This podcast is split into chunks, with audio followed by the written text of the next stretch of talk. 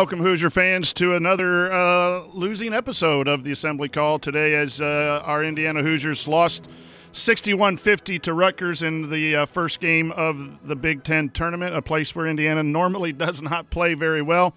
And uh, this this ball game uh, obviously will just be discussed as being frustrating. Um, for most of the first half, Indiana played really uh, really well, both on the offense and defensive ends. Probably better on the defensive end, jumping out to a 21 11 lead uh, with 7.46 left to go in the half. But as happened in the last Rutgers game, uh, Rutgers uh, caught fire and hit four straight threes and outscored Indiana uh, 20 to 11 during a, a five minute stretch and took a one point lead into halftime. Uh, Indiana struggled a little bit to get started in the uh, second half, but then made a really big run and took a 44 uh, 41 lead, fueled by their defense. A, a, charge by Armaan Franklin, a couple really nice hustle plays on, on the fast break. And, and Indiana was right there at, uh, 49 48 uh, with about five and a half, six minutes to go, maybe a little longer than that. And they didn't score. They didn't, they didn't score but one free throw uh, the rest of the way, which uh, shooting has been an issue for your Indiana Hoosiers, and the final score of 61 to 50. Uh, just not enough offense tonight, uh, as has been the case in, in many games this year for uh, the Indiana Hoosiers. I, am your host, Coach Tonsoni, uh, here with Andy Bottoms and Ryan Phillips, and we'll break it all down for you on this edition of the Assembly Call IU postgame show. So let's start the show the way we start every show, and that is with our banner moment. And in a year of tough moments, it's it's it's just really hard uh, when the games take the same narrative over and over uh, again to to find something uh, to ha- be as a banner moment. But I'm going to focus on uh, one play individually in the first half uh, that I thought when, when, you have a team that's 12 and 14, they could have come in and, and not fought. And I thought uh, Indiana played hard. They just didn't execute and, and they didn't perform well. Um, but nothing. Uh, stood out more than me than uh, inbound play that Trayce Jackson Davis had two deflections on the baseline, forced the ball to be inbounded in the corner got a third deflection, or at least made the play difficult for a lob pass that was stolen by Rob Phinisee, which led to two points or a two point opportunity for Indiana.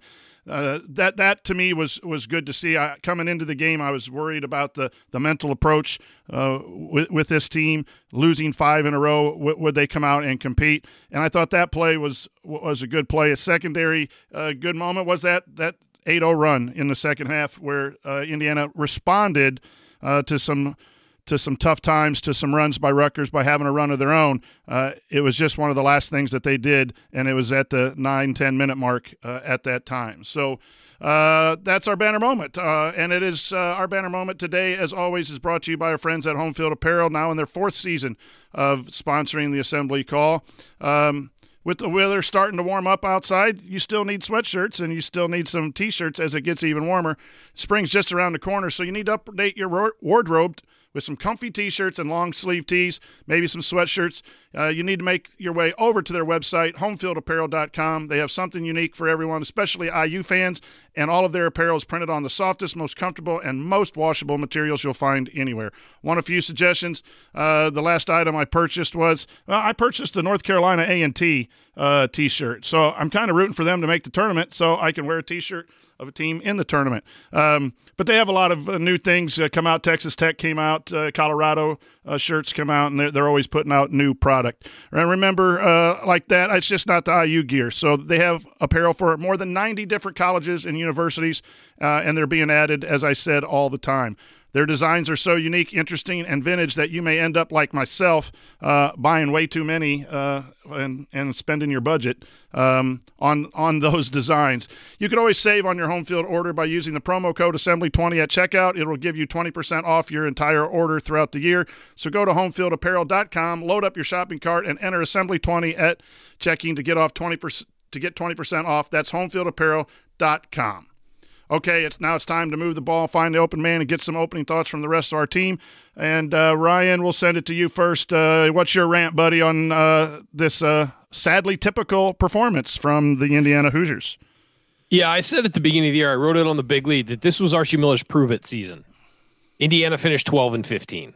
So I tweeted this out and I stick with it. I sincerely hope this was the last game of the Archie Miller era. Um, you can't score 50 points against Rutgers in a must win game. You just can't. And you can say, you know, miss shots, whatever. Uh, but when something becomes a pattern, you can't blame the people on the court when it's a long term pattern. And this has been four years of Indiana shooting like they did tonight. Uh, 12 of 16 or 2 of 16 from 3, 6 of 15 from the free throw line.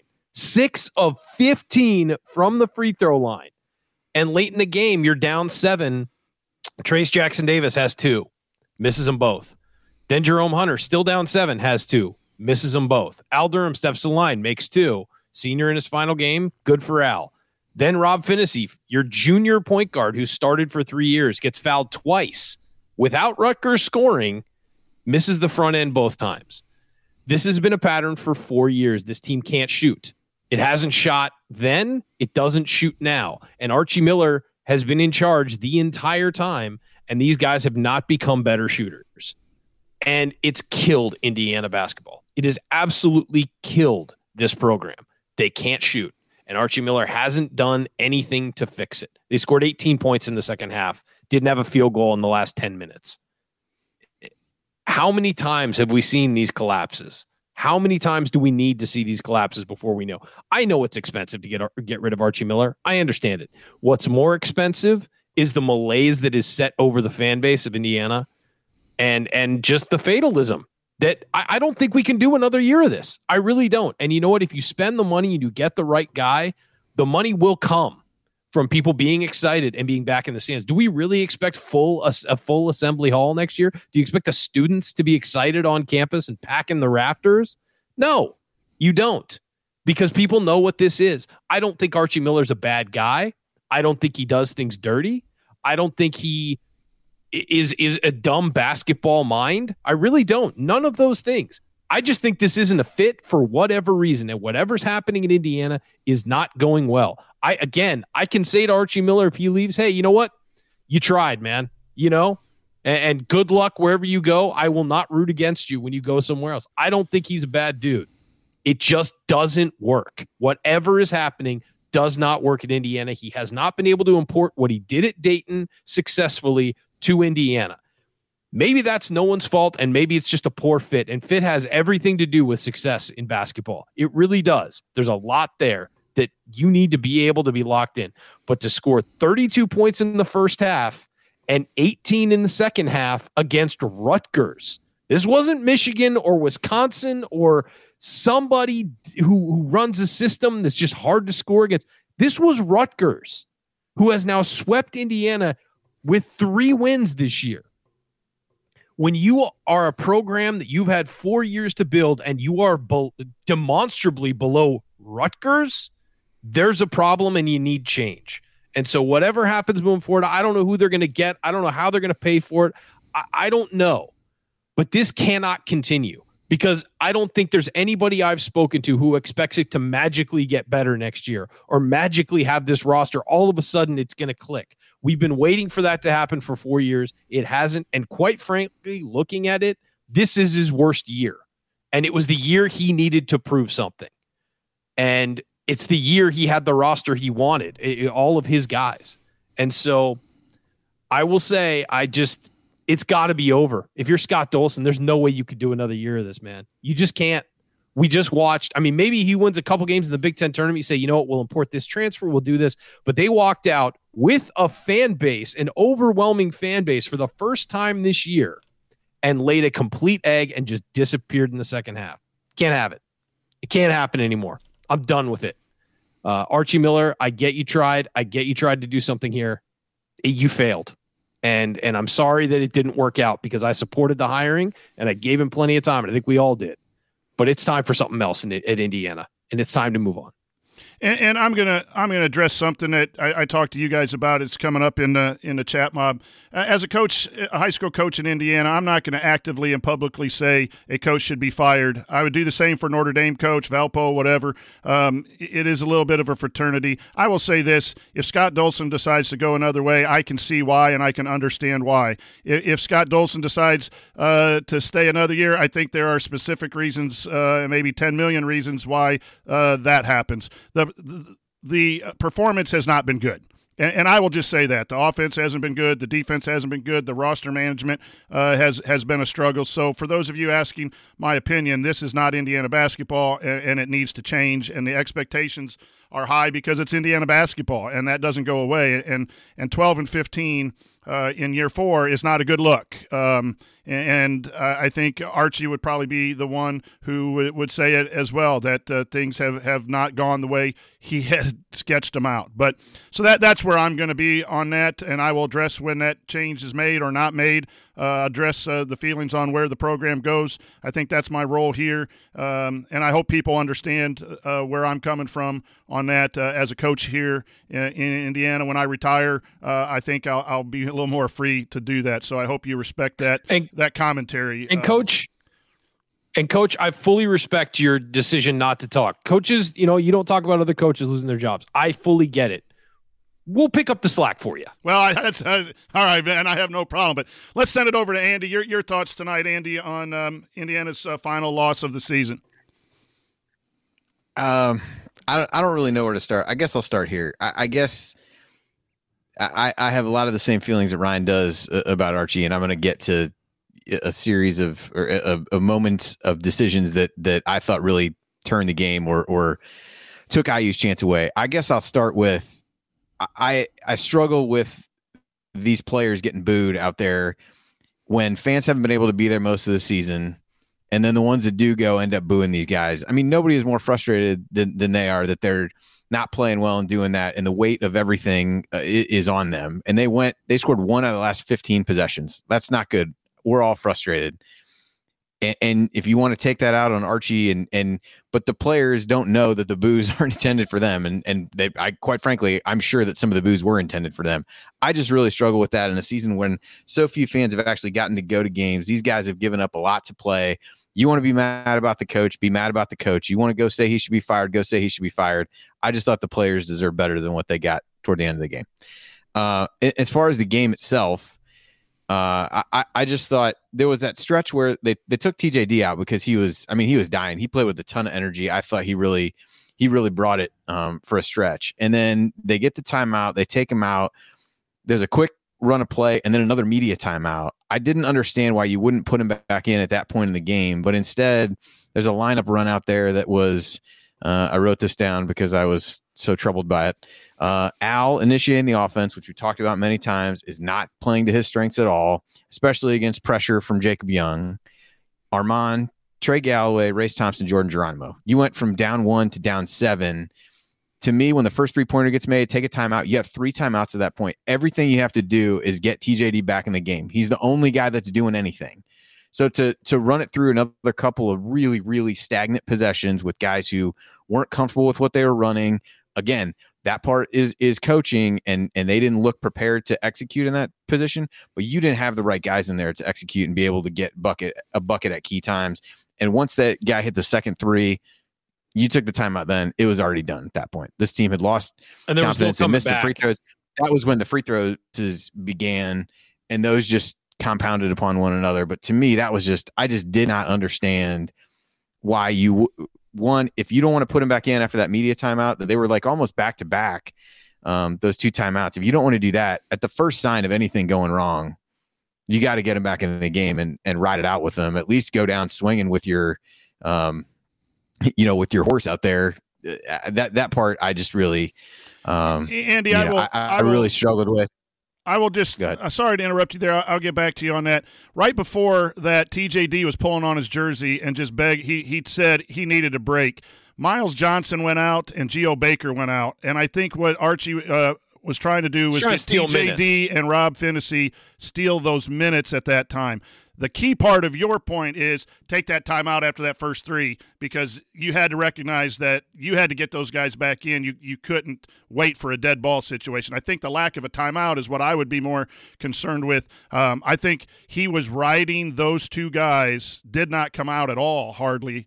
Um, and they were asking for some timeout, and he tried to steal it there while they were, you know, in a tight ball game. And and what happens is you make that decision and it didn't work out. It obviously failed, like a lot of the decisions that he made had failed. But there was some reasoning behind it, I think, at that time. Yeah, I, I the other thing is, and, and we can talk about these kind of things. You know, Lander doesn't play at all. Um, Leal didn't play at all. Leal doesn't play. Yeah, yeah. I just I, I don't know. I mean, at some some point, I, I just struggle with with the the Lander piece. I thought Phinisee had some nice moments, but did struggle. I mean, the, the, Jacob Young was like blood in the water out there when with Rob and Al, and just I don't know, try something different. It just I just struggled to not get let him get any run and see what it was because when IU really played well, it was it was when they played with some pace and and got up and down the floor. I know Coach Marlowe was mentioning the same things on on Twitter when the offense had any flow at all, and there weren't were plenty of times that wasn't the case.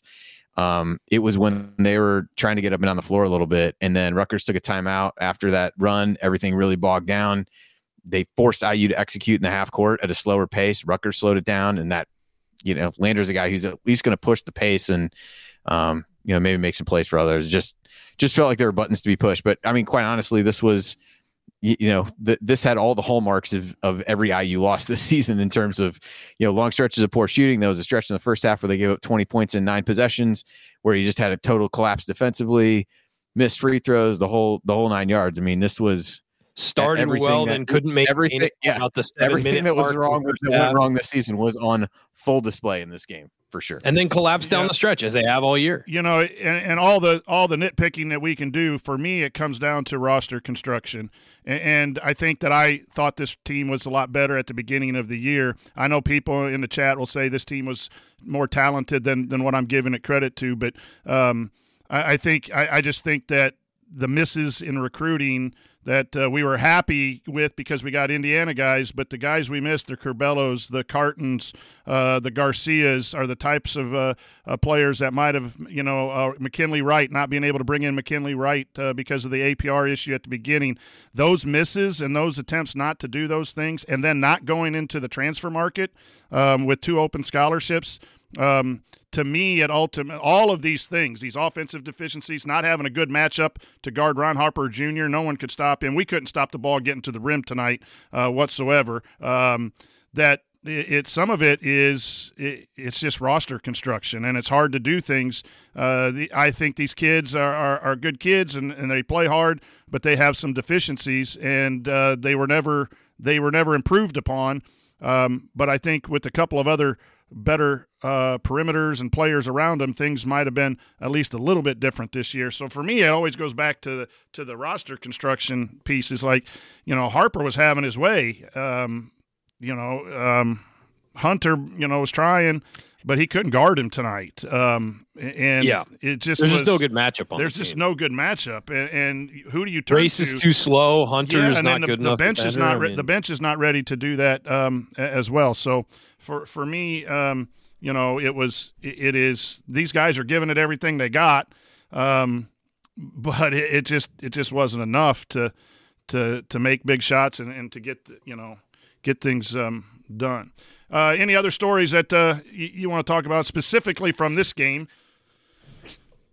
Uh, you know, to- I think Trayce came out really fired up and gave it gave it everything he could. I mean, 19 points, nine rebounds against one of the best defenders in the conference, especially the best post defender in Johnson, and um, and a guy he'd really struggled against, really struggled against. Like, well. it, yeah, he had had uh, you know there were a couple guys that he really struggled against. Kofi Cockburn was one, and and Johnson was the other. Myles Johnson, I should say. Um, and I just think that he came out fired. He wanted to win this game. And I've heard from a lot of people about Trayce that he really loves IU. He loves Indiana. He lo- like he wants to represent. He wants to be a part of the team that turns things around and all that stuff. And he takes real pride in that. And I thought he came out and showed it. And I thought that really offensively, he's the only guy that really got going tonight. And and you know, Durham hit a couple shots. Uh Phinisee had had a drive or two that were nice. Uh, but other than that, you didn't get much offensively from anybody. I think I think Hunter had a really nice tip in at one point and he hit a three, but you know, Franklin still obviously you could see on his jumper, he, he, took 10 shots. You could see on his jumper, it was flat. He didn't have his sea legs, and that's understandable after being out for a couple weeks and really not even practicing very much. Eh, Thompson really struggled and has struggled since he heard it. He got hit in the face. He, you know, with that mask, he's missing layups. He's, you know, not getting the right angles off the backboard when he turns around. Un- again, understandable. He's, you know, probably shouldn't be playing, and he is Um, but Trayce really, you know, put the pedal to the floor, especially early, and you could tell how emotional he was. And then he had a big dunk in the second half to give us the to give Indiana the lead, and and again looked like he was giving his all to the game. Whereas I felt other guys may have had that intensity early on, but that faded. I mean, you could see it by the seven minute mark in the first half.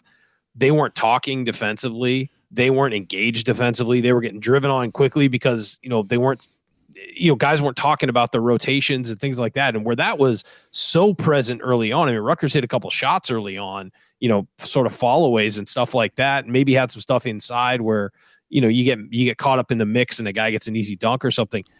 But they were talking and they were engaged, and that just faded. And that has again been a pattern this year that just they play well off the bat, which in other years under Archie Miller, the starts have been the problem, and then they would close the first half well. This year, the starts were fine, but it was closing that last seven minutes of the first half ish. So 10 to the 10 to five minute range, they would just lose steam and usually go into the locker room behind or or or at least in a much closer game they should have been. And then they tended to not finish well. But you just saw that tonight. They really were intense off the jump, fueled a lot by Trayce And and Rob made some nice passes early on to get Trayce the ball and all that stuff. And then by about you know, halfway through the first half, that just it was air coming out of a balloon, it felt like. And Rutgers made that tough run at the end of the first half. And that that that felt like I know they came back, but it felt like Rutgers figured something out and it was like, we're gonna pound, we're gonna hammer this. And that's gonna be it. TJD was really into the game tonight. Really proud of his yes. efforts. I, I, saw that on that def- that banner moment I talked about. There was another time when he closed. He tried to lunge for a steal in the short corner and he missed it, but he spun back real quick and cut off a drive to the basket. That that's effort. Um, he the one time he got driven on the corner play, he actually was given effort. He just closed out too close to the shooter and had a wrong foot yeah. forward. He was actually trying too hard. He needed to make sure that he had the proper technique, uh, and he, he hustled himself out of the technique there. So I thought uh, this was one of TJD's better games, especially against uh, the the center from Rutgers, who he had trouble with, and I thought his moves were good. Uh, and then you know it's just unfortunate he misses those free throws, and it's unfortunate he had a real nice post move up and under late, and just hit off the back of the rim. That would have been a key basket as well. And uh, it's it's hard for me when a kid does that night in and night out. And he's had some moments where he, I think he's dropped his head with the pressure and, and, and having to carry everyone on his back for the whole season. Uh, but tonight wasn't that case. I, I thought he was playing uh, uh, as intense and as hard as he can, and, and was the bright spot uh, uh, for, for, tonight. And the other thing, Ryan, that I, I, think that you are spot on with is um, this team lacks mental toughness, and that's why those runs happen. Um, and that's when things get going bad, they seem to lose their technique. Um, and, and this is not an Archie Miller excuse. Yeah, confidence is huge yeah, for this team. When this confidence is going well, yeah. they're locked in. When they're not, they fall apart. And that's part of the coach's job is to get them to work to a level to have demonstrated ability so they have confidence to overcome. And I thought tonight they handled, they took as many punches as they have taken. Usually it takes two or three punches and they're done. I mean, they took a punch in the first half. They took a punch in the second half. Even in that run in the first half, they were scoring twos while Rutgers was hitting threes, and it, they got outscored twenty to twelve. But they it wasn't a drought.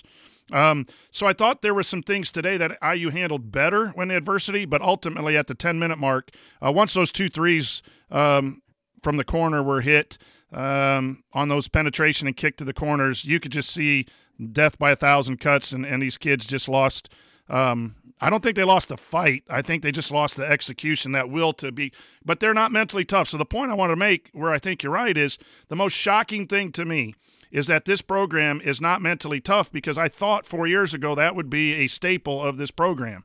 I, I thought it would be uh, two things: one, a little more up tempo, and it didn't because of our heavy post player need, and the other thing is it just never never developed the toughness that I thought was going to bring by Archie, and that's ultimately going to be uh, the reason, you know, if he is if he is relieved of his job, that he wasn't able to get them to a toughness level to make big shots, to get good stops, to guard the ball consistently. That, those are all mental toughness things, and you've got to try to do what you can. You either recruit it or you coach it. And, and and this team is absent of that, and, and that that ultimately has to rest um, w- with a head coach. And sometimes you can try, uh, and you fail as a coach. But ultimately, it's your. I've had teams where I've tried to instill that, and the personalities just wouldn't let it get seep in. But ultimately, the head coach is the head coach. Um, get new players. Then you know uh, I can at the high school level, but um, it's really hard when um, to to give that to players. Uh, but you need to, and, and, that that that was missing uh, in this game uh, in in those segments. I think you're spot on on that. It, yeah, it, it just was, and we we texted about this a little bit during the game. For a team that had come out and played well, uh, and and I'm sure some of that is their own. Here we go again. Once things start to go poorly, but the wind comes out of the sails so fast, um, and and it doesn't. It takes almost nothing for that confidence to go away with this team, and that's you know the mental toughness and stuff like that. It's not it doesn't take a four minute stretch of bad basketball. It I feel like it literally takes one minute of bad basketball and then it's just off the rails. Yeah, and and, and that's been a, a, losing formula, and it's been four years of that, and that's why people are frustrated. So um, Coming up, we're going to continue our breakdown of Indiana's loss to Rutgers 61 to 50 in the Big Ten tournament. We'll point out some meaningful moments you might have missed, and then we'll go inside the numbers to highlight the most important statistical notes from the game. You're listening to the Assembly Call. Stick with us.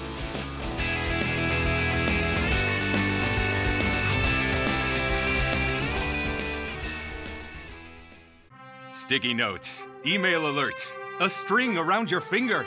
They're just not big enough. So here's a big reminder from the California Lottery. The Mega Millions jackpot is over 250 million. Whew. Play now. Please play responsibly. Must be 18 years or older to purchase player plan. Sticky notes, email alerts, a string around your finger. They're just not big enough. So here's a big reminder from the California Lottery. The Mega Millions jackpot is over 250 million. Whew. Play now. Please play responsibly. Must be 18 years or older to purchase player plan.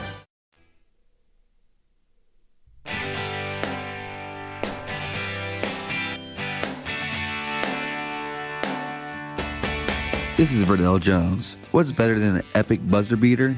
The full court dribble and perfectly placed pass to set it all up. And of course, celebrating with Hoosier Nation afterwards. So join Jared, Andy, Ryan, and Coach on an assembly call after every IU basketball game. Go Hoosiers. You're listening to the Assembly Call IU postgame show. I'm your host, Coach Tonsoni, here with uh, Andy and Ryan, and we're breaking down Indiana's loss to uh, Rutgers uh, tonight in the Big Ten tournament. And Verdell, you know, we miss you, dude. I, I think you were you were a tough tough uh, player yourself, and um, mad respect. Uh, and I wish we were uh, celebrating, but.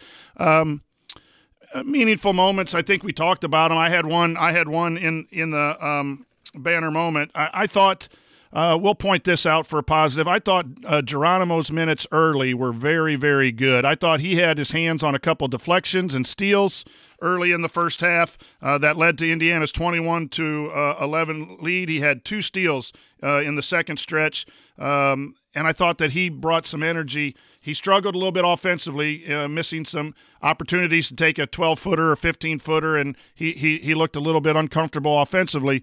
But I thought uh, he did a good job when he was uh, on some of the perimeter players for Rutgers. Uh, so I, I, was really pleased with uh, Geronimo. And again, uh, hoping all these guys stick around uh, for four years. I think there's something to build on there with, with that young man. Your guys' thoughts of, of Geronimo's brief brief time on the court tonight? Yeah, I thought I thought he was interesting from a defensive perspective. We talked about not really having a good matchup for Harper. I mean, he's probably a couple years away from maybe being able to do that. But I also maybe a year, yeah. Given how other guys were doing, it might have been worth a shot to roll the dice with him him earlier. I mean, as Ryan said, you had you know Race. I think is just a little bit too big, a little too slow to guard a guy like that. You can't put one of the guards on him because he's so much bigger. And then He'll Hunter, I, I, think, just lacks attentiveness at times where he you know gave up those couple threes in the first half, just didn't get out on him uh, fast enough. And so maybe it was an opportunity to play him, but I do think he's consistently brought energy as he's been there. And I think you see some of the decision making, like you said, coach, instead of, you know, taking that little jumper, you know, dribbles himself into some trouble and um, things like that. But I think effort wise, and, and he picked things up as the year went along, it felt like in terms of understanding some of where positioning on defense and things like that. Whereas, you know, in high school, he's letting his athletic ability erase a lot of mistakes and can't really do that. Uh, do that here, but I think he does have a, a, a good future as a uh, as a rotational guy. And um, yeah, like I said, it would have been worth in the same way. I'd say it would have been worth rolling the dice to put Landry and Leland at some point. Probably would have been worth rolling the dice to put him on on Harper or see if you can um, get something out of him uh, in the in the second half as well. Yeah, at some point you got to trust a guy like that and just give. You know, he's played a full season. Give him, give him a chance, and and I think he would have been the best option. I think that uh, they really struggled uh, finding a, a, a, cover for Harper, and I agree with Andy. And we were talking about it in the in the in the text. It's like size wise, he fits the bill, and athletically, he fits the bill to be able to guard an inside out guy like that who's savvy. Problem is, is that he's not you know, uh, he's not a veteran and he, and he might get suckered in on some stuff, but you cannot doubt Geronimo's effort and enthusiasm and energy. I mean, you really can. And I think he's a guy who we always knew he needed to develop and, coming in. And obviously, the competition level in New Hampshire is not what it is elsewhere. But from an athleticism standpoint and, and from what he can potentially do, that's a guy to be excited about. It really is, especially when you see him on the court and the enthusiasm he brings and the energy he brings uh, kind of the way you know Race Thompson brings enthusiasm and energy when he's out there, and it can affect a whole team. we've seen that a lot this year. Saw it a lot last year with Race. As far as Geronimo, it's like you know you look at Trey Galloway. I think Trey Galloway really struggled the second half of the season. I think he really, really struggled. But you look at again some of the intangibles he brings, you get excited about that. Now he's got to rebuild his shot. He's got to work on his quickness, especially laterally on defense, and he's got to work on just his focus and all of those things. But you look at it and you say, okay, that's a guy you can build with and do some things with. And he's a guy with some size who, you know, mentally knows how to play defense and all that stuff and knows how to pass the ball, knows how to drive. You just got to get him to round out his game. Again, look at Leal. Leal is a guy who I think with some development can really help you. Lander, can obviously really help you. So you have to feel good about this freshman class if they all stick around. They, you know, there's building blocks. There's stuff to be excited about. Now, do they fit in this system? Will they stay, you know, and and will they be developed properly in this system and all that? I that's the big question. But those four guys certainly at no point did you have to worry about their effort this year. At no point did you have to worry about their focus or their, you know, ability to bring it when they were on the floor. You just had to worry about, you know, were they going to make the right play? Were they going to do the smart thing like all freshmen? But I think that that's certainly that younger group you can look at and be like, all right, you know, these are some guys we can work with. And I'd say the same about, you know, Armaan Franklin is a guy that we know we can work with moving forward. That's that's some that's a guy whose future you should be excited about once he gets healthy. Because until he got hurt, he'd been fantastic for Indiana. And so obviously got to keep him healthy, but but those younger guys, I mean, you look at Indiana and you say, all right, there's some future here if they're developed properly. And that's, again, been a big if under this regime is how much better are they going to get? And, you know, you look and, and, and the sad thing is you look across the state of Purdue, Purdue's developing those young guys. You look at those young guys, they're all markedly better either as a, as sophomores or by the end of their freshman years. And so you've got if Indiana's got to keep up with that. You know, just across the Big 10 sophomores are getting real good are real good. These guys got to get real good. Yeah, I think you um you brought up the next thing I wanted to talk about was Armaan Franklin, that stretch where everyone got excited. Indiana was up 44 41. Armaan Franklin cuts off a drive, which had been killing Indiana getting to the rim, takes a charge. Uh, it could have been a block, but we'll count it as a, it was called a charge, so it is a charge. Then goes down and makes a tough slashing play where he elevates over someone, scores, you know, 10 foot jumper, gets knocked down, turns to the bench, and there was a lot of energy. Armaan Franklin was very valuable to this team, um, and and boy, not having him at hundred uh, percent, it was was really a struggle in this game. When did he when did he twist the ankle? Do we? It like, was in the last Rutgers game. He sat out the second well, the, half when he re-injured it, but it was. Yeah, what, I don't know. What was he, the first? I forget one? what the first time was. That's been a while because he hasn't been the same since. And he's no. you know he's given he's had moments where he's played really well. There was one game where he hit a couple threes in a row and looked like old Armaan. You know he had one where he I think it was Illinois where he had that really sweet layup late. Like I mean the, you know he's made plays, but it's just consistently you haven't had the same guy since the first ankle injury, and and that's sad because he was having a breakout year. Yeah, and I thought yeah, that showed again tonight. I don't remember when it was. Yeah, I mean, he played. They got 30 minutes out of him tonight. I don't think that had to be the plan. And they weren't planning to have him. And, yeah, yeah, yeah. All the same. Any other moments you guys want to bring up uh, from tonight's game um, that that you thought uh, had an impact on the loss or part uh, of the reason? Well, I'll throw I'll Go throw ahead. one out. Um, although I'm sure this will be met with derision uh, about how many free these free throws would have been missed. But I thought IU got a lot of fouls on Rutgers early in the first half, and they didn't end up shooting very many free throws at all. And I, I think that really spoke to they were more aggressive getting the ball into TJD. They were more aggressive driving to the basket. I think 10 of their first 15, 16 points came in the paint. Were really aggressive driving the ball, had some fouls, and then seemed to go away from that, or or perhaps, and or maybe also Rutgers did some things to take that away.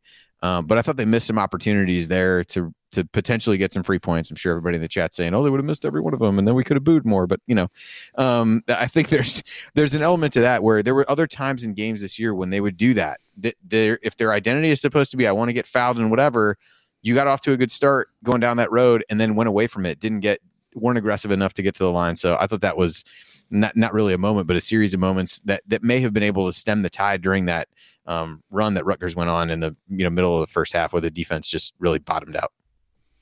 Yeah, I got one too. Is with uh, 5:32 left, Mulcahy hit his second three in the corner to, to make it a seven point lead. Indiana takes a timeout. Out of the timeout, Al passes a ball at Trayce's. I think it was Trayce's ankles. It might have been Race. I don't remember.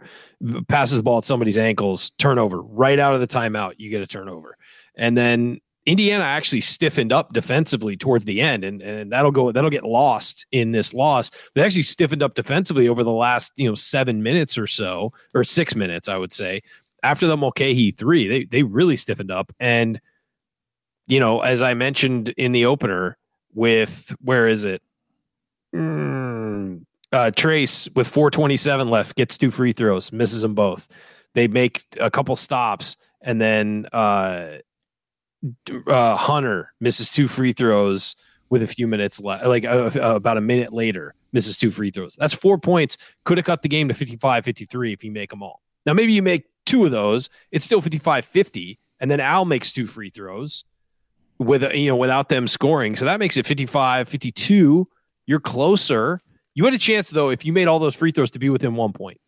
And then Rob they they get a bucket and then Rob misses two front ends. And it's just like free throws, man. They they finished this year as KenPom's updated, they finished the free throw percentage this year 65 66.5, which is 301st in the nation. I mean, in Indiana, you know, and, and I I just can't for a team that got to the line I think uh, where did they rank? They're eighth in the nation in getting to the line, but they shot 301st. I mean, that's a killer. It's just a killer, and it was a killer almost every game that they lost. They just didn't shoot free throws well, and that's a basic skill you can develop easily. And you know, didn't do it. I mean, just didn't do it. And and it's you know that you look back at the season, you say if they could shoot you know, 4% better from the free throw line, how many more games do they win? If they shoot th- 2% better from three point range, how many more games do they win? It's it, it really comes down to that. And, and shooting in the end is what killed this team. They can't guard the drive, I know, but how many close games were they in where it came down to just making shots? And again, you can you can say, well, the players got to make open shots. I've, I've heard from a lot of people today about that. Players got to make shots. Yeah, but when the pattern happens for four years, it means they're not getting developed as shooters, and there's something wrong there. So you don't develop shooters for four years. This is what comes out of here's, it. Here, here's here's the thing where I will agree with you, and I know we go back and forth on the coach player thing, Ryan, and it's a beautiful thing. Is there a culture of development? It, it, it, I don't believe the coach has to be the one running the drills all the time. Agree. He has to Agreed inspire completely. the team and inspire the program to want to get in there and develop. I mean, um, Fran McCaffery didn't develop Luka Garza. Luka Garza and his dad developed Luka Garza, right? Completely agree. But there might have been a culture where he really wanted to develop for Luka. And, and again, I appreciate all the young men who wear the Indiana uniform. Um, but there has to be a culture of development. So that's something that I'm wondering: is there a culture of development? And and at times, I'll go back to you can, as a coach, have it set up and wonder if the personalities aren't there. That's where we don't know on the outside in what is what is that disconnect right now. While why, why there is not a development. Some of it can be the players, a lot of it can be the coaches. Uh, but the bottom line is there isn't that development. You're absolutely 100% right on that. Um, I, I do think some of the free throws are the post players getting most of the fouls, and they're Sure. without the That's jump- fair. jumpers and that. But um, still, they could. But if your whole system is based around- 70. Yeah, if your whole if your whole system is based around getting those post players to the line, I mean that's essentially what they said they were going to do this year: pound it inside, get to the free throw line. we got to train them to make the shots. And and you're right, it may not be the head coach sitting there working on shooting for him, but maybe you set up drills, you have them watch videos, you do something to be like, these are the things you need to do. These are the habits you need to create if you want to make more And you and need- go practice them and, and you work. need more guys in the program doing those things right than not. And that would be a question Exactly. that I would ask if I were Scott Dolson right now. Um, you know, I'm telling you, in our program, we don't have everyone show up for every workout. You know, we, we tell kids you got to put time in on your own, blah, blah, blah, and they don't. And those kids don't play. Uh, but that's a little different. But is there a culture? That's the thing I would want to find out because tonight's shooting, absolutely. Um, I don't know other what other stats we can. We're, we're not even going to go to stats because we have a we have another special someone to uh, who has popped in who would like to discuss uh, tonight tonight's ball game. So um, joining us here from is Assembly Hall, apparently. He is outside Assembly Hall where he uh, had a uh, group watch. So thanks for uh, joining us, uh, Jerod. Your thoughts on uh, this final game of the Indiana basketball season? Reminiscing importantly, about better Jerod, thank- times. Most importantly, thank you for uh, stepping in so we didn't have to talk about the stats from this game. Which Yeah, we I appreciate it. We're just going to forego that segment entirely since you're It's here. gone. So That- uh, that's thank- why. That's why I on behalf waited. of all of us, I thank you. Yeah, I thought you know I thought I'd play the Will Sheehey role tonight. You know, kind of step in as the sixth man, give a little juice here uh, later on. Look, I don't know what you guys have covered. I can imagine what what you've likely covered in the time that I missed. I want to start uh, first by just thanking Al Durham uh, for his time at Indiana.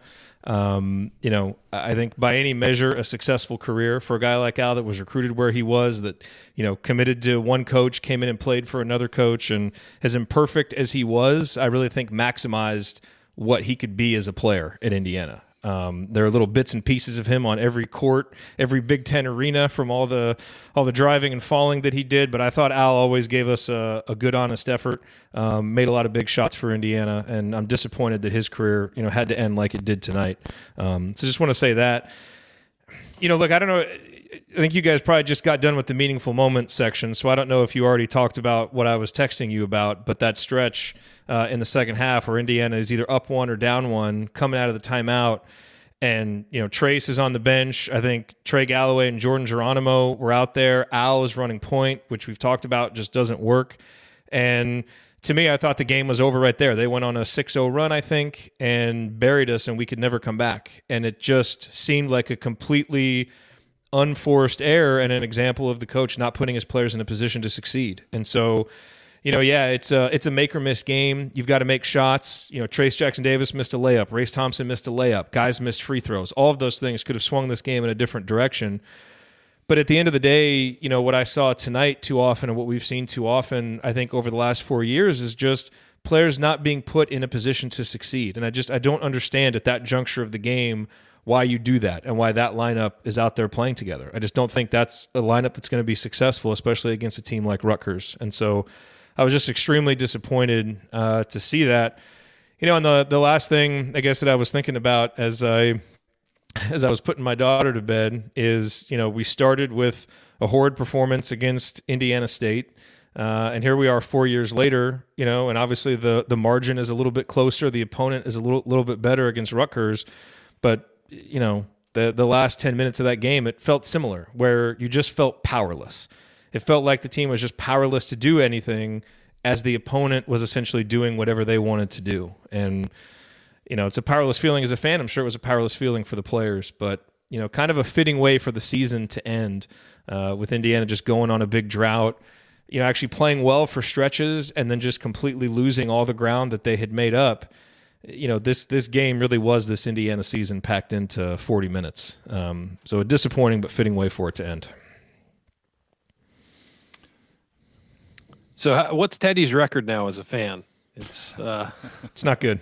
It's not good. He yeah. he came, he came into this world on the night that we lost the first Rutgers game a few weeks ago, and he has seen nothing but failure since then. So we're just we're gonna pretend. I'm gonna give him a, an Indiana basketball mulligan. Yeah, let's give Uh, him a just, pass. Yeah, we're just gonna pretend because frankly, this is true. He wasn't due until like March 17th, so he came early. So this is really some bonus basketball for him, and we're not Yeah. gonna count it because we're just gonna let him start fresh next season. yeah, I, I think that's I think that's fair. Give the young Yeah. man another. Uh, yeah, let's back him off. Yeah. Yes. Well, are there any statistics that any of us would like to talk about besides the horrendous, um, the the horrendous shooting again? Um, I mean, it just it just twelve percent from three point line and forty percent from the free throw uh, line is just um, a struggle. Uh, Andy, you had tweeted out earlier that there there was some good uh, passing going on against assist on on baskets. Um, you know, again, it is it is the story of the year um, where Indiana plays hard. Uh, they have really good stretches, uh, but they don't have great enough stretches to put the game away or be comfortable.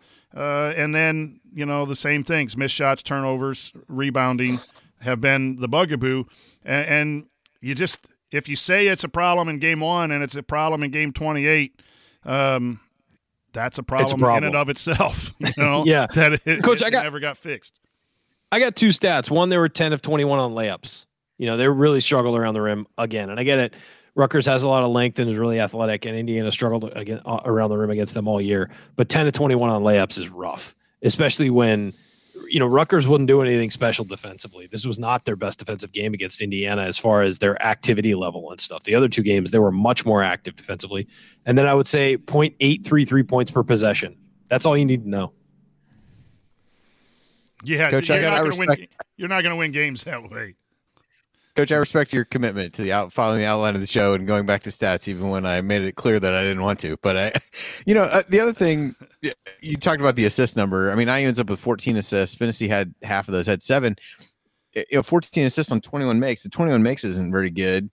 I think it speaks a little bit to when they really were able to move the ball, and, and a lot of those came in in faster paced situations where they got the ball moving and and created some good shots. And you know, they only turned the ball over nine times. I know that's been and I've kind of been against that. Obviously, you don't want to turn the ball over 20 times a game, but I think this insistence from Archie that limiting turnovers somehow is the key to unlocking this offense has been debunked uh, on more than one occasion and was tonight when you only turn the ball over nine times against you know the, the pressure that Jacob Young, who um, who definitely fits the bill of guy that you probably really like on your team, but absolutely cannot stand when you're playing when your team is playing against him.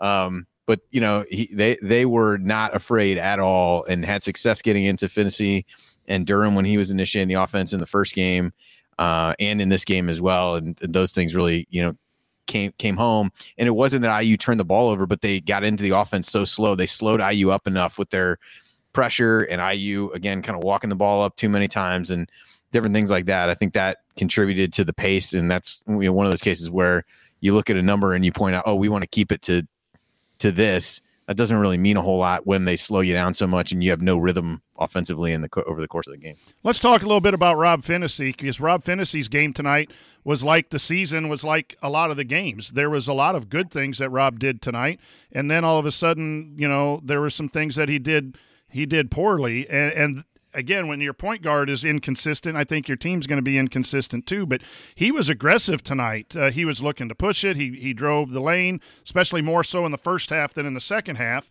And I thought he did a good job guarding, although there were a couple times he, he got beat to the lane. But I thought he was really doing the things that he did well, and then he misses free throws. And then he lets his guard down late in the second half and is nonchalant and just throws the ball to the wing, and it gets picked sixth for – uh, two points, and now you're down one at halftime. And I, again, that's that just can't happen with your point guard. Your point guard's got to be one of your better players and your more knowledgeable players and your more intense players for 40 minutes if you're going to be successful. And and, and Rob's lack of development, um, and I know he tries, and I know he wants to be there. I know he's a solid kid, um, but his inconsistency tonight was a problem in this game and I thought that was reflective of of his season as a whole. Yeah, I yeah. thought he came out trying to be aggressive. Yeah, I mean that was the you know, and and he made some nice passes early on. He fed Trayce. He had a nice alley oop to Trayce that was that was incredibly high. And when he threw it, I said, "There's no way Trayce is catching that." And Trayce, you know, full extension, uh, Gumby style, grabbed that and dunked it. It was amazing. Um, but I, I just thought that you know, it just faded. Like with some of these other guys, the intensity faded from Rob down the stretch, and and those missed those missed front end one on ones. Those are inexcusable from a point guard.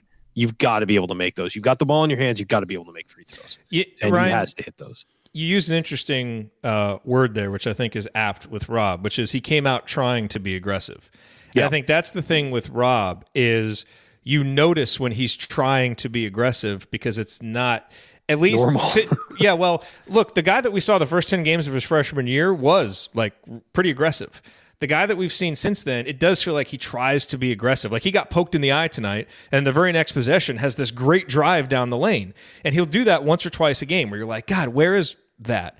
But it just is has not been his natural mode of play. Whether that's because of injury, whether that's just because that's the player he is, whether it's because he's overthinking everything because he's afraid of being taken out, like whatever. We've all tried to psychoanalyze it long enough you know, he now, as a player in the last game of his junior season, you know, we're noting some times when he's trying to be aggressive. You're not going to win in the Big Ten. Like the thing about Rutgers is, you know, all their guys, Young and Ron Harper and Geo Baker, like they're all imperfect players, right? But those guys are confident and tough, and they're always aggressive.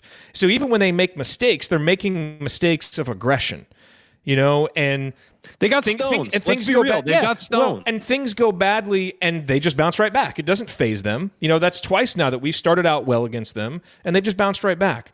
And we need a little bit more of that. A little bit more, you know, however you want to describe that. Stones, mental toughness, maturity. Like there's a lot of different words we can throw around that kind of mean the same thing. But you know it when you see it. The Rutgers guys have it, and our backcourt guys just don't have that for whatever reason. And that's kind of the now between their program and our program. And that's why they beat us three times. You know, it really kind of comes down to that. And you can look at the same thing down low. I mean, I thought Trayce did a better job tonight than he's done in past games against Rutgers. You know, 18 points, nine boards. I thought he finished pretty strong. But there's even, you know, some of that too, and the difference between how Johnson, you know, kind of attacks things down low and how he does. Um, and so, you know, that's what this program has to get back to. And I think to me, the, the big disappointment for me and what I sense from a lot of IU fans is simply that that's what we were promised four years ago.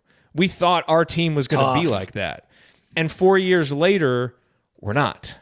And that's you know that's the that's the problem. You know, if Archie Miller had come in, you know, professing different things, you know, we'd hold them to a different standard and maybe feel differently about this. But when the idea was we're going to be really good defensively, and you know, here we are, we're in the 40s in total adjusted defense, 12th in raw defensive efficiency in the conference.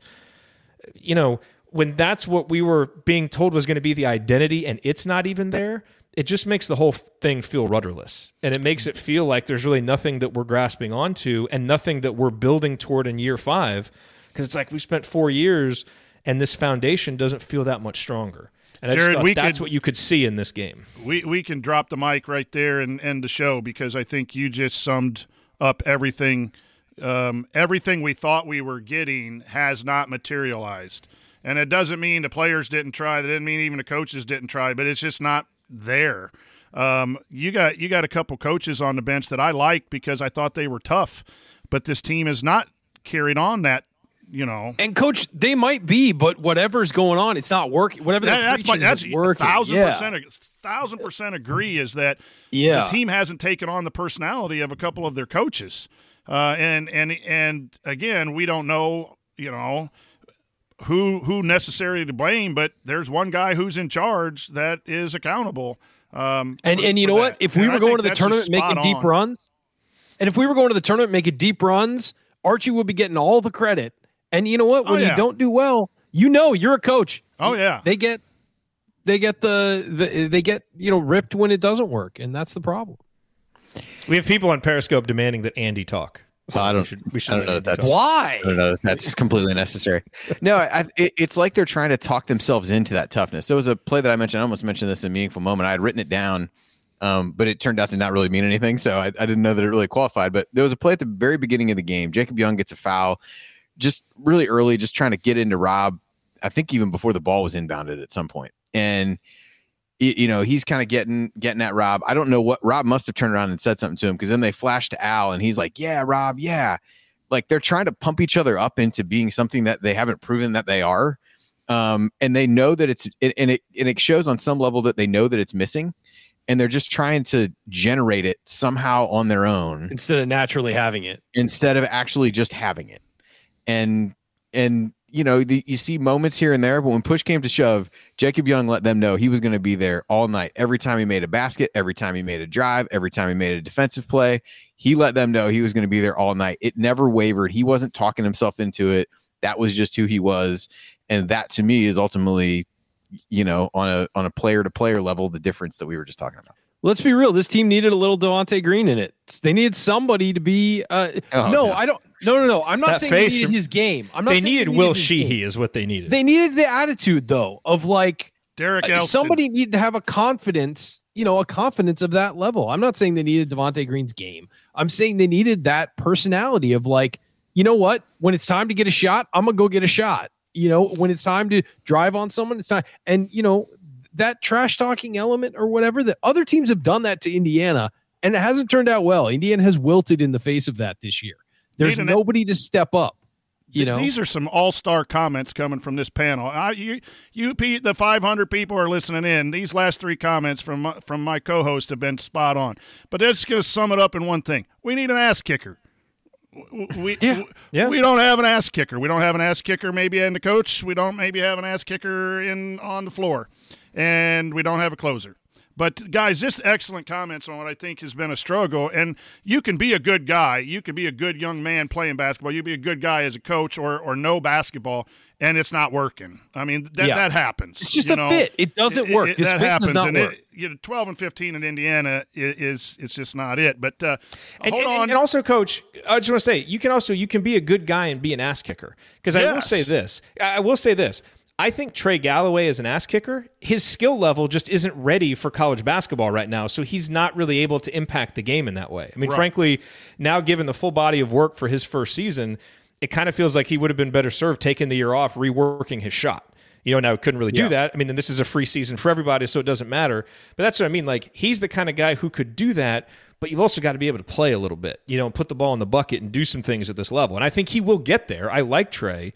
He was just overexposed this year. But that's the thing. Like, it's not like, you know, we don't need to go back and, you know, reconstitute the Kelvin Sampson roster, you know, to get ass kickers. That's not what we mean. But, you know, you got to have some guys with an edge to them for sure. And I think we have a lot of great guys. I'm proud rooting for them. They represent the university well. But when push comes to shove, they get shoved, you know, and that's ends up being the problem. So we're going to give out some game balls and wrap this show up after uh, uh, we do. And we'll talk about a few more storylines next. Uh, and we'll look ahead to Indiana's next opponent, which will be next November. We don't even know who it is, but we'll look forward to it. Stick with us here on the Assembly Call.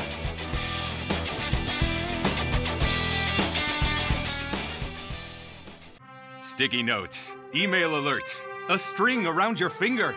They're just not big enough. So here's a big reminder from the California Lottery. The Mega Millions jackpot is over 250 million. Whew. Play now. Please play responsibly. Must be 18 years or older to purchase player fine. Sticky notes, email alerts, a string around your finger. They're just not big enough. So here's a big reminder from the California Lottery. The Mega Millions jackpot is over 250 million. Whew. Play now. Please play responsibly. Must be 18 years or older to purchase player fine.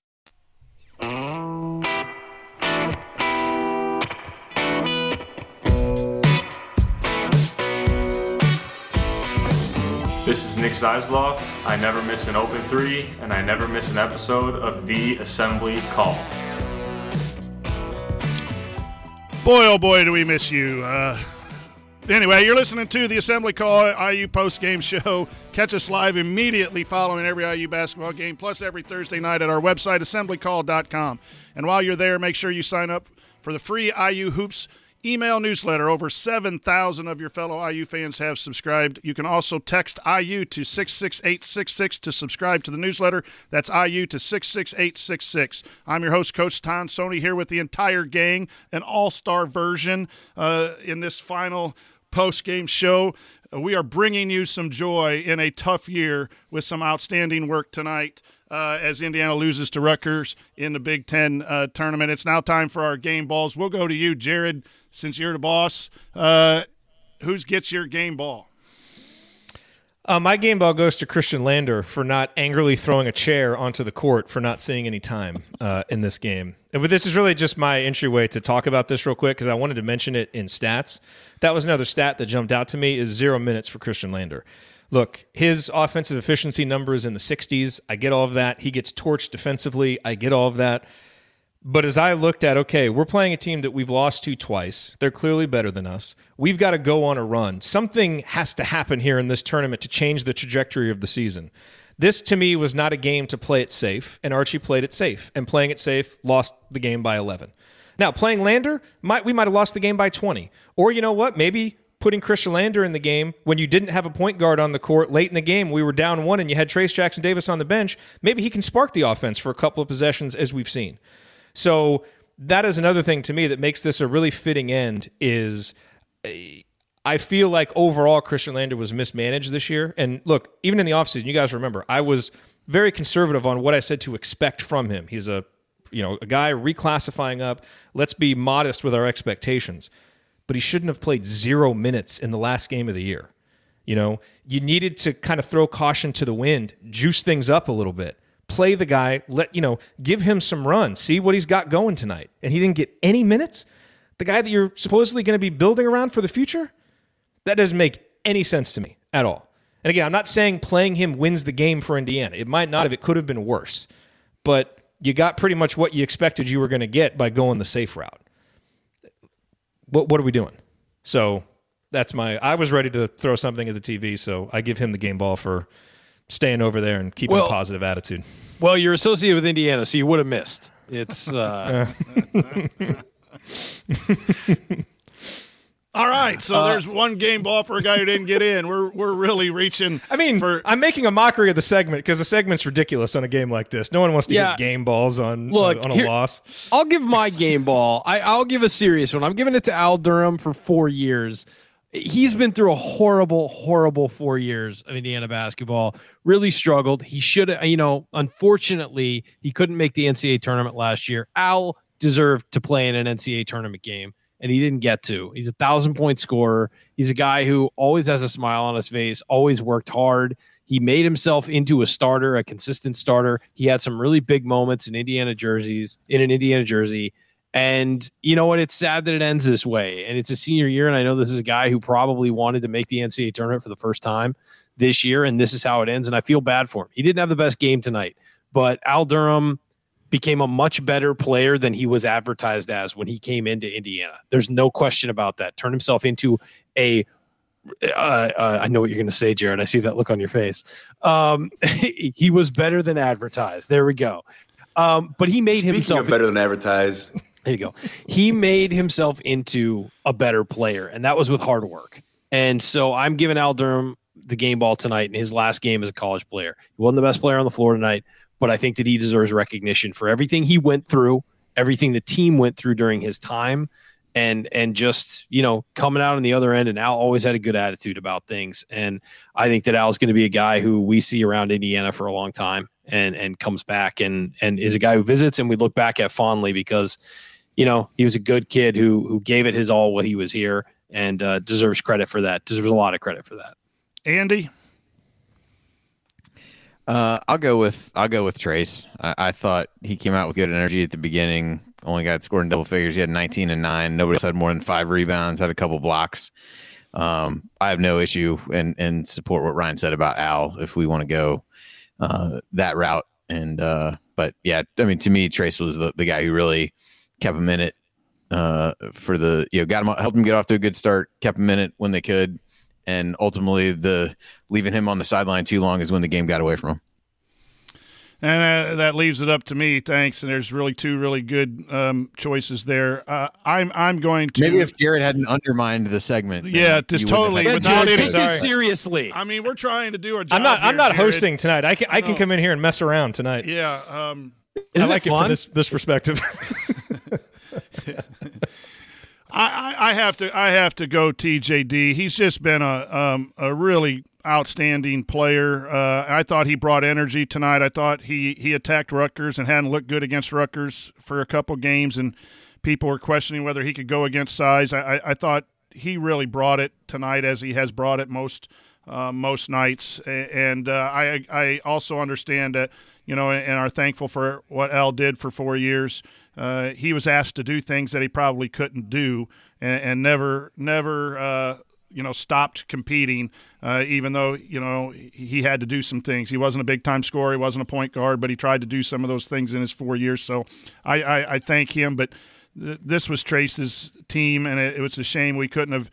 Uh, gotten a few more victories and gotten him into the postseason a little bit. And I thought um, if this was his last game, which I assume it is, uh, I think he he gets the the game ball. So. Um, Yeah. T- to be clear, Trayce was the clear game ball winner tonight. It's not. He It was was pretty obvious. He was the best. he was the best player. Yeah. So, but before I go to the Coach Roberts Real Hustle Award, Jerod, do you want to? Is there any other storylines that you would like to like to talk about uh, before you give your your choice for that? No, I'll. um No, I, I have one. I have a serious one. So you can do the spiel, and then we'll and then we'll get to it. All right, so the Mike Roberts Real Hustle Awards presented by Evansville Security Services. Let's talk about Evansville Security Services. It's the hometown of Calbert Cheney. Uh, what more really do you And need Khristian to know? Lander. And Khristian Lander. Uh, ESS provides off-duty police officers to businesses and individuals throughout Indiana. In addition, Evansville Security Services offers an accident reconstructionist who can go all over the state. Go to evansvillesecurityservices.com to learn more. That's evansvillesecurityservices.com or call 812-214-1132. Remember, prevention cannot be measured. Let Evansville Security Services help you prevent a bad outcome today. Um, this might be the last Mike Roberts Hustle Award uh, that that we ever ever give. Uh, so We uh, can we can we can keep it we can keep it going. he did play here and was you Yeah. know, so He's a- he's we a can Hoosier. Keep that going. Yeah. So And uh, we have theme music for it. I, I'm, so, I'm going you to know. start on a different order here, just in case something has popped into Jerod's head uh, since he said he was going to be serious. We'll start with Andy. Okay. I, I don't really know that I have a good one for this. That was uh, I, I I'll defer I'll defer to Jerod, and then you can you can swing it back to me because I I struggle with this one. I, I have an Pass it idea. around I'll, the let, horn. I'll let you This go hot first. Jerod. potato. Yeah. Yeah, this is like uh, this is like Indiana's offense sometimes. Like guys get it, they have an open shot and they pass it. That it was a up and- sweet dribble handoff there, Andy. Kind of kind of walk into it, see what you yeah. Get set absolutely. because Go- you don't want an offensive foul. Yeah, go roll for the lob and let's see if I can hit you for the lob, Andy.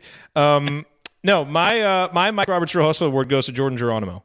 Um, I thought defensively, Jordan Geronimo has really shown me that he's he's going to be a problem in this league defensively because he plays hard. Um, I think he's really improved over the season in terms of just awareness defensively.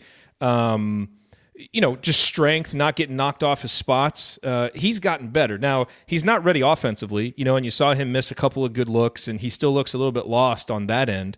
But, you know, he's another guy that when he gets out there, you're getting an honest effort from him every single time. I mean, he plays hard, he plays low on defense.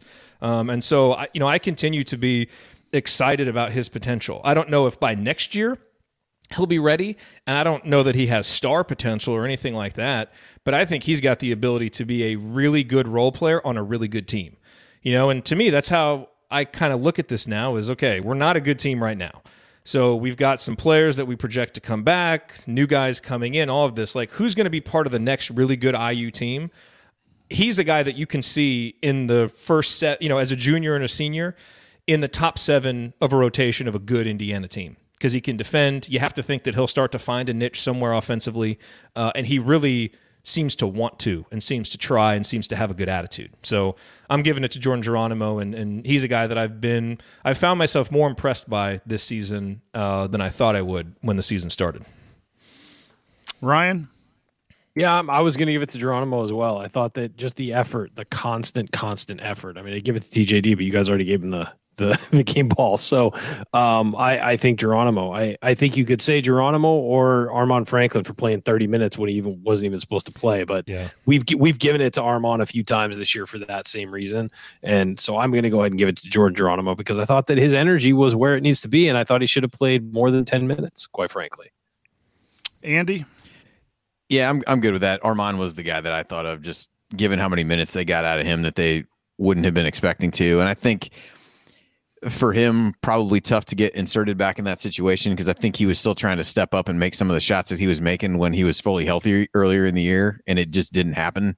Uh, there was a couple, you know, kind of early shot clock situations where he was out there trying to make a play in the way that, you know, he had earlier in the season, and I just uh, you know Ryan mentioned this a little bit before, just didn't quite have the same look on his jump shot, and um, and things like that. But I thought, you know, good for him to, you know, in a, in a game that was important for this team, be able to show up and, and gut it out for 30 minutes. But I've got no issue with Geronimo, as we talked about earlier. I thought he, uh, I thought he gave some good minutes and is the kind of energy guy that you really want off the bench. And I thought he really grew into being able to do that more uh, as the season went along. Like Jerod said, I think he came a long way from the beginning of the season to the end, uh, even having to to grow in some of those situations where you're playing against some of these Big Ten teams, and it you know lends a little bit of uh, credence to the the notion that yeah, it it it wasn't good to not be able to have some of these other non-conference games, but playing guys against tough competition allowed them to grow, and it wasn't you know to go back to Jerod's Lander argument of uh, what you know what are you worried about at some point of what's not going to go well? Lander got or geronimo got forced into some minutes in, in, those iowa in the first iowa game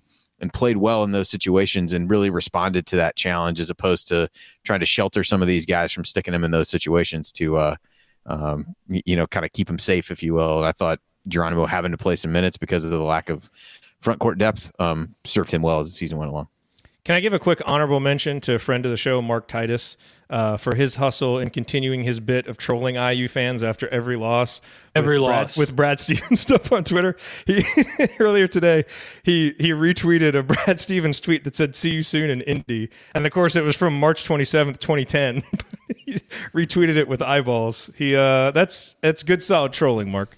And there was the one about March Madness is the reason I got into coaching. and he retweeted that last night. So what do we have? Uh, we have one for Armaan and two for Geronimo, correct? So um, I'm going to throw this to, to the chat mob. I'm going to go with Armaan. He didn't have to play, especially with an Achilles.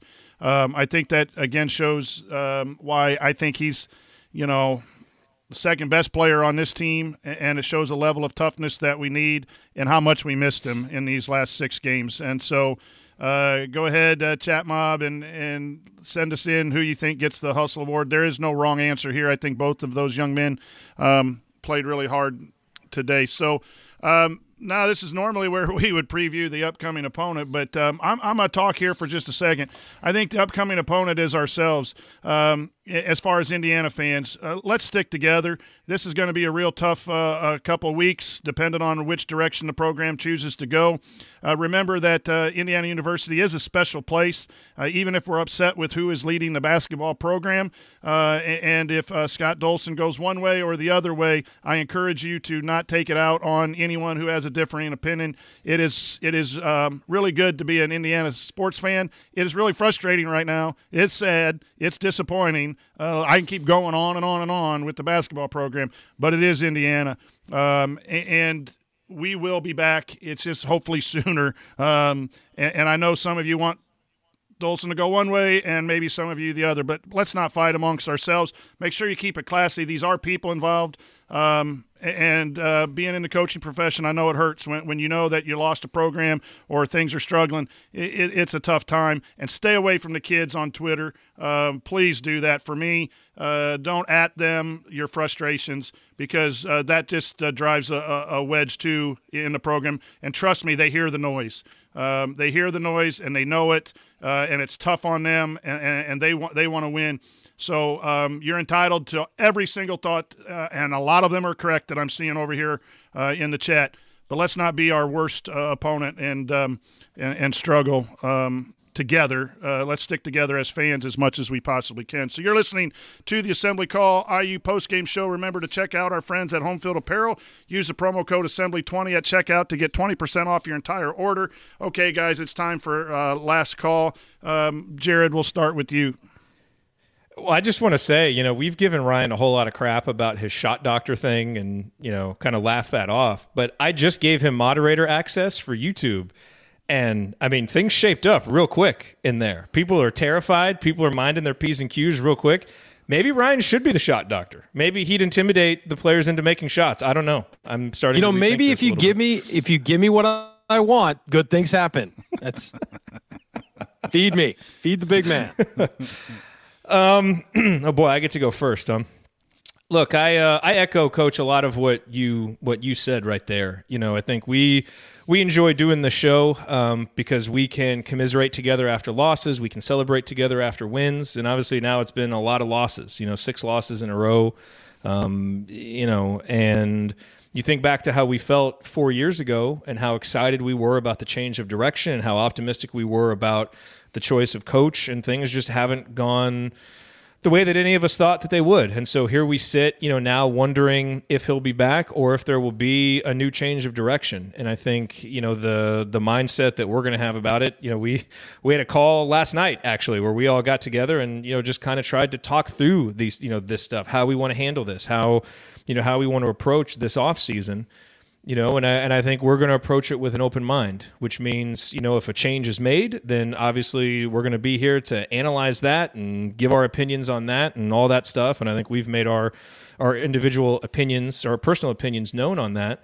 You know but there's also the chance that archie comes back. Um, and if archie comes back you know we're going to rally around that and he's going to be the coach and that's going to be our program for for the year. And you know i I struggle to see how we're going to paint an optimistic narrative for next season with that, but you know we'll we'll do our best. So uh, you know, so I think the point being, you know, whatever happens, we're all going to be here together on chats, watching games, texting each other, you know, and so I think that's a really good message to end on, Coach, which is stick together. You know, none of us are going to make the decision one way or the other. Certainly, we can express our opinions, but we've got to be here to deal with the decision um, together you know, and, and, and I think, you know, the, you know, coaches are going to come and go, but I think when a player gives us four years of his blood, sweat, and tears, you know, that guy is a Hoosier for life too, you know, and so a guy like Al Durham, you know, seeing some of the slander that was there in the chat, that guy graduated. He's a he's a Hoosier. Like he didn't win a Big Ten. He he didn't win as many games as a lot of guys did, but that guy graduated, gave us four good years, and a lot to be proud of. Like that guy is a is a Hoosier, um, and someone that you know that we should embrace and celebrate for the things that he did well. There's no reason to harp on the stuff he didn't do well anymore. He graduated. His career is over. Um, and so, you know, I, I, think it can be so easy when we're frustrated to lash out either at each other or at players. But at the end of the day, it's it's just it kind of makes you feel empty afterwards. Let's try and find the stuff that there is to be positive about you know, let's celebrate the good that there still is in this program, uh, and let's get through all this together and know that we have this community here, win or lose, coaching change or no coaching change, whatever happens. You know, this is what makes Indiana sports special. Um, you know, and if you're desperate to root for a winner, football season's right around the corner. So, baseball it won't be it won't be long. Soccer with a big win today over Soccer. Wisconsin, or nothing. Women's team. yeah, we, we don't talk about their result tonight, though. Ryan, your thoughts? Yeah. Last call. Yeah, you know, I've talked about this a lot and I've ranted about it. I've talked about it in my closing rant, which is essentially what this has become for me. It's not final thoughts. It's let's rant again.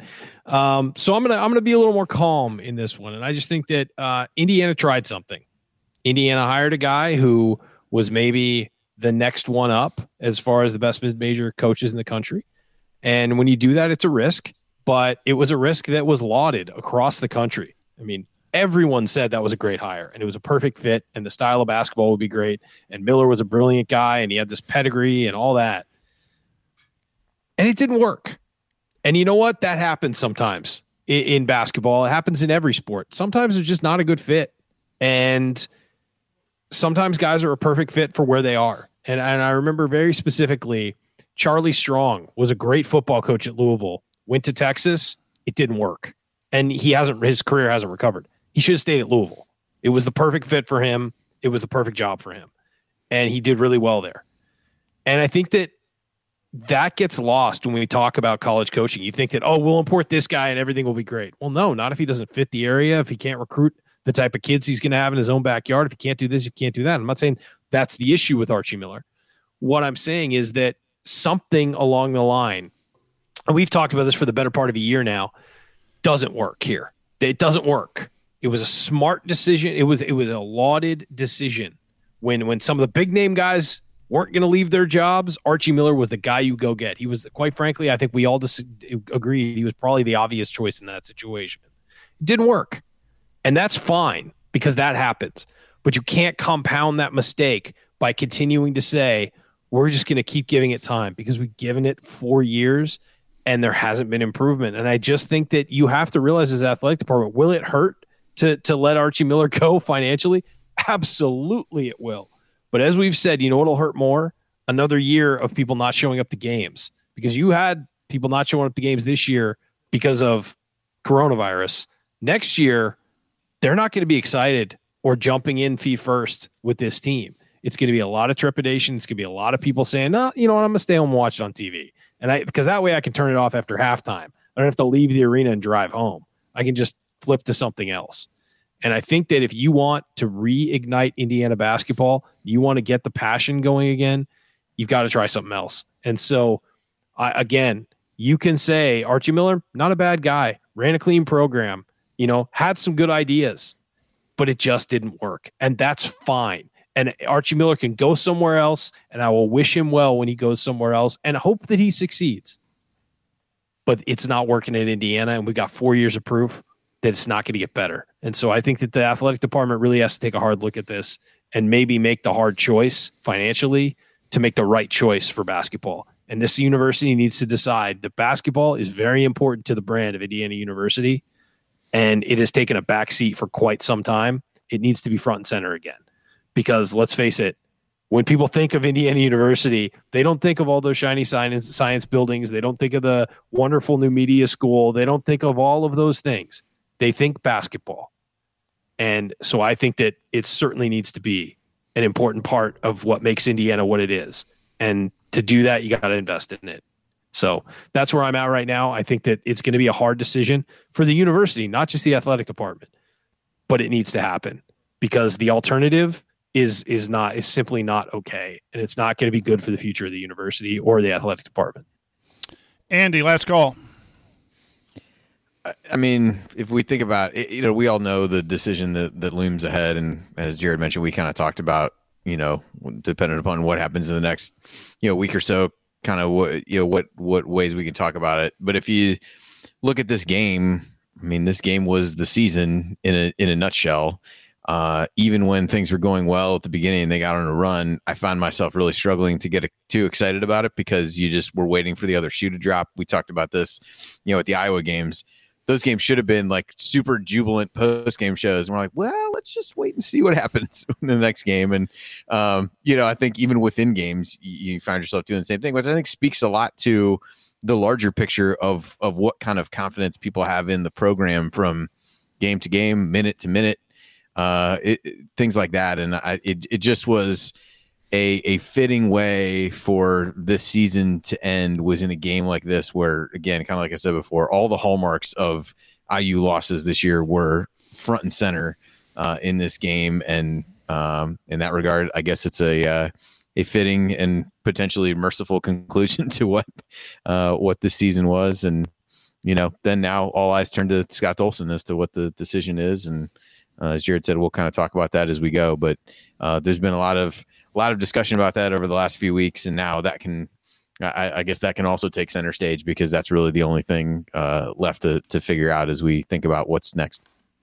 And um, for me, I'd just like to thank um, all all of you, the panelists, um, Andy, Jerod, Ryan. Tough season um, with, with, with the losses piling up, and, and four years in a row of of trying to to do this with some some struggles. And, I thought tonight's show I thought was really really solid. I, I thought um, uh, I thank you for that. I thank you for. Um, you know all that you guys do, and I thank every one of you who are still commenting, um, uh, watching us live. This is why we do the show. And, and again, I go back to this is Indiana. Not too many p- people will would have this kind of show uh, if it wasn't for Indiana basketball. We long to have that back in a winning way so these shows can double in size, triple in size, and the comments can be all, you know, you know, do you have your hotel room for Sacramento for the first round? Uh, we have to dream about it. Uh, it will get back, but I thank all, all, of our listeners and followers. It just means a lot uh, for all of you um, to be here uh, loss after loss after loss, Thursday after Thursday when, when times um, get rough. So a big game ball and hustle award uh, out to you guys. So uh, that'll do it uh, to, for tonight's show here on the Assembly Call post game show. If you want to see us do the show live and be part of the live chat, make sure you subscribe to our YouTube channel. youtube.com backslash assemblycall.com.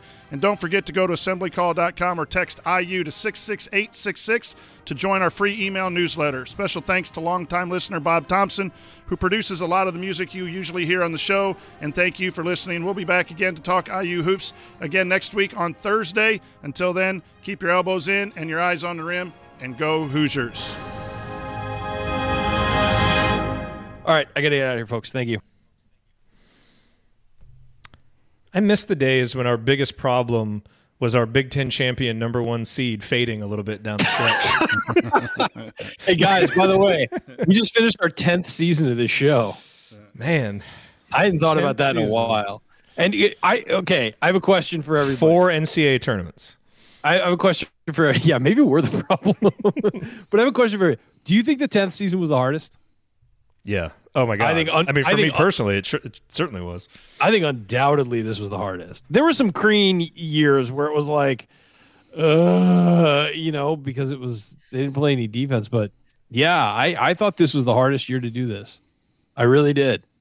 And this wasn't schedule wise. I know like we all had stuff going on, but it, it wasn't that bad. There weren't really many weeks where it was like three games and three games and a. There there were some years we had like we would do uh like Wednesday, Saturday, and then there'd be, or it would be like Sunday, Wednesday, Saturday, or something like that, plus a Thursday night show.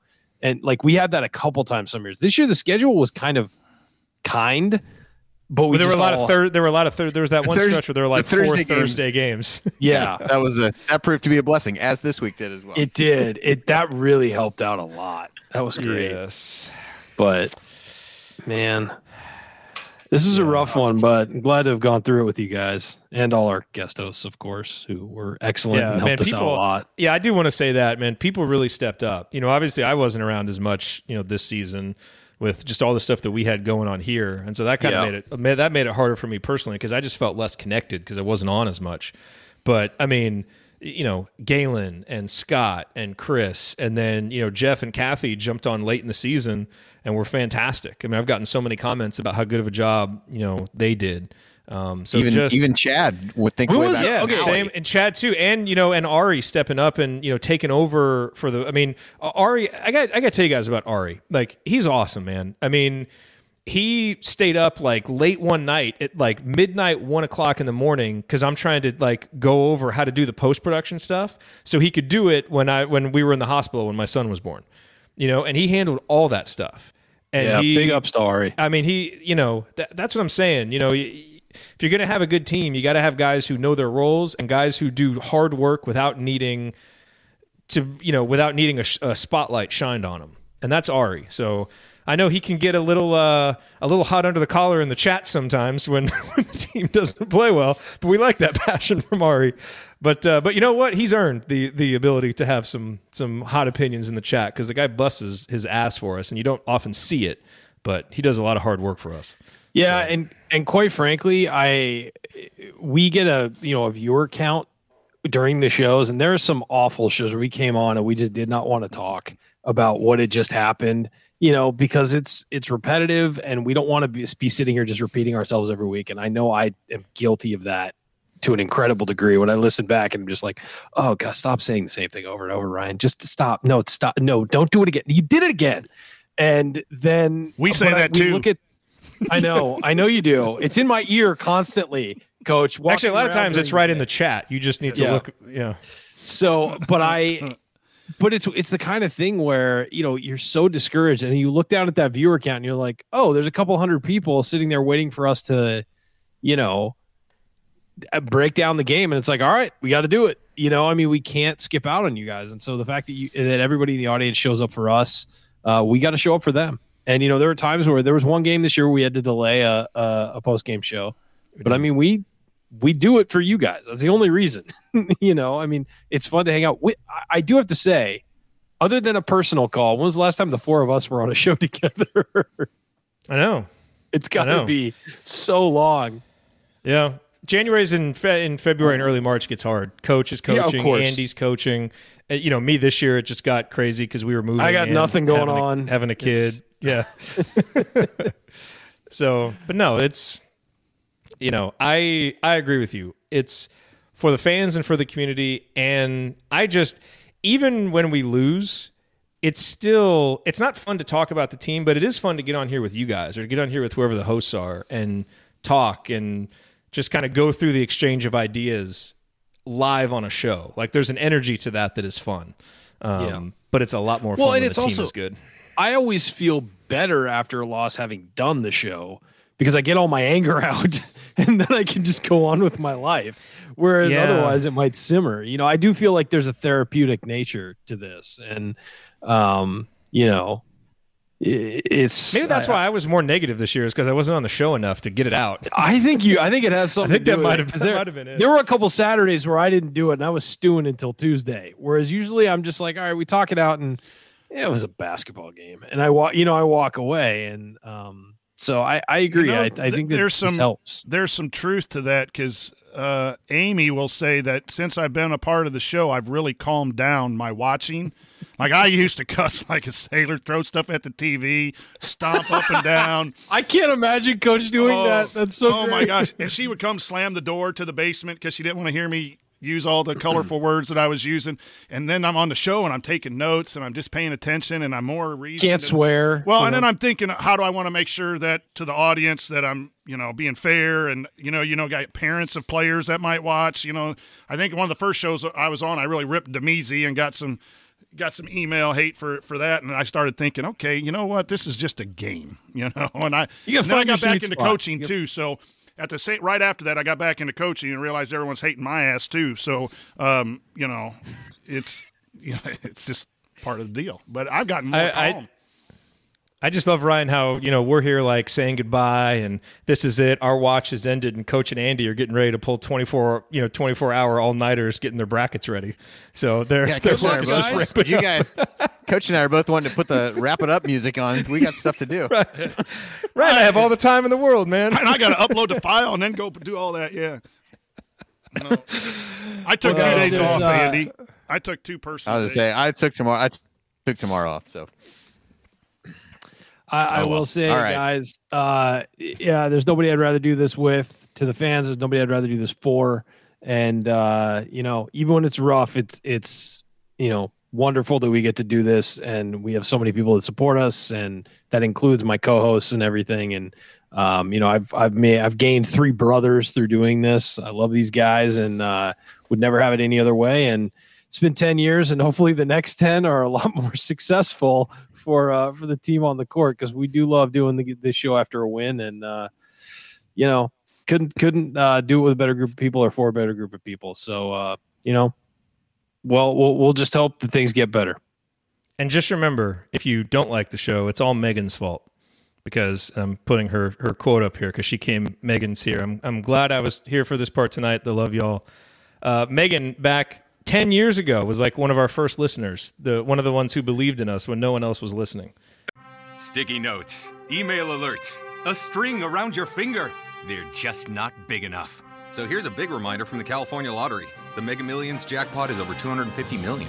Whew. Play now. Please play responsibly. Must be 18 years or older to purchase player fine. Sticky notes, email alerts, a string around your finger. They're just not big enough. So here's a big reminder from the California Lottery. The Mega Millions jackpot is over 250 million. Whew. Play now. Please play responsibly. Must be 18 years or older to purchase player fine.